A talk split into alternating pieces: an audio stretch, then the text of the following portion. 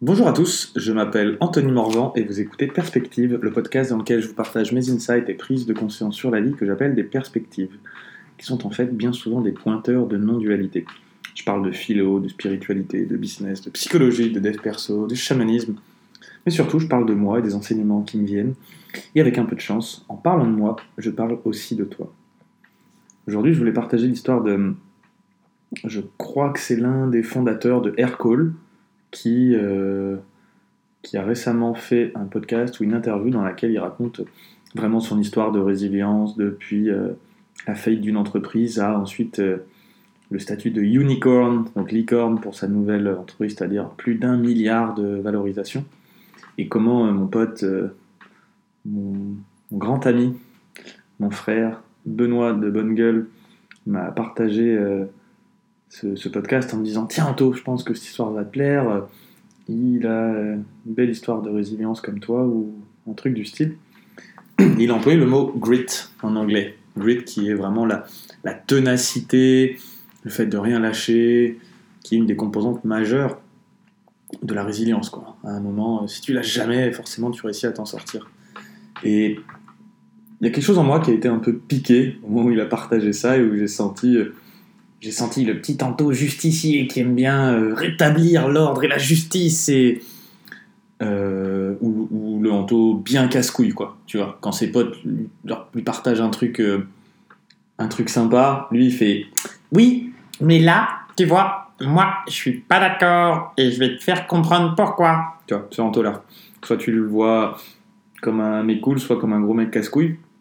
Moi je sais pas trop j'hésite un peu entre les deux et toujours est-il que hum, j'ai même pas écouté l'interview, mais ce qui m'est venu, là, tout de suite, de me dire waouh, c'est vrai qu'en fait, c'est forcément une belle histoire. Depuis faillite à, faire une licorne, waouh, incroyable.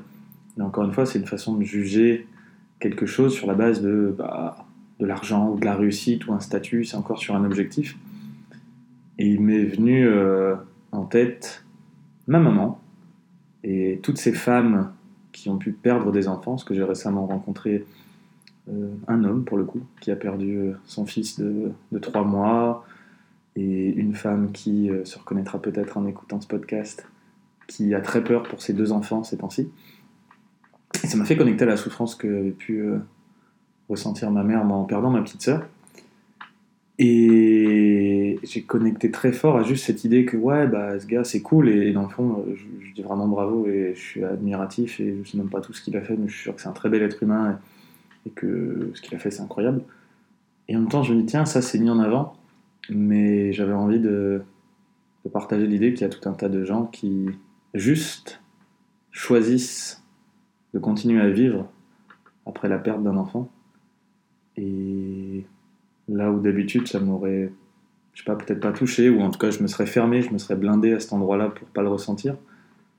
Là, ça m'a énormément touché. Je me suis dit, tiens, on n'en parle pas assez. Je voulais juste honorer des gens qui, après des grosses souffrances, et je pense que la perte d'un enfant doit être une des plus grosses souffrances qu'on puisse ressentir. Euh, mais dans le fond, ça, je ne sais pas non plus.